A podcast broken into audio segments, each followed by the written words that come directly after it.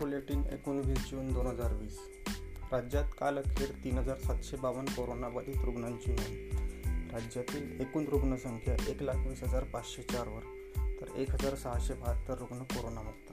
कोल्हापूर सांगली परिस्थिती टाळण्यासाठी कर्नाटकासोबत मुख्यमंत्री स्तरावर बैठक घेणे, देवेंद्र फडणवीस यांचे मुख्यमंत्र्यांना पत्र। मृत्यू लपवले नाहीत, प्रलंबित रिपोर्टच्या नोंदी उशिराने आल्या, मुंबई महानगरपालिकेचे स्पष्टीकरण। शिर्डीतील व्यावसायिकांना शासनाने करामध्ये सूट द्यावी। आमदार विखे पाटील। जिओ प्लॅटफॉर्म्समध्ये 2.32% भागीदारीसाठी सौदी अरबची PIF करणार 11,367 कोटी रुपयांची गुंतवणूक। 2011 वर्ल्ड कप फायनल फिक्स होता। श्रीलंकाचे माजी क्रीडामंत्री महिदानंद अलुथगामा यांचा आरोप। डिजिटल शिक्षणाच्या प्रवाहात एकूण 65% विद्यार्थ्याकडे स्मार्टफोन नसल्याने ऑनलाईन शिक्षण देणे अवघड।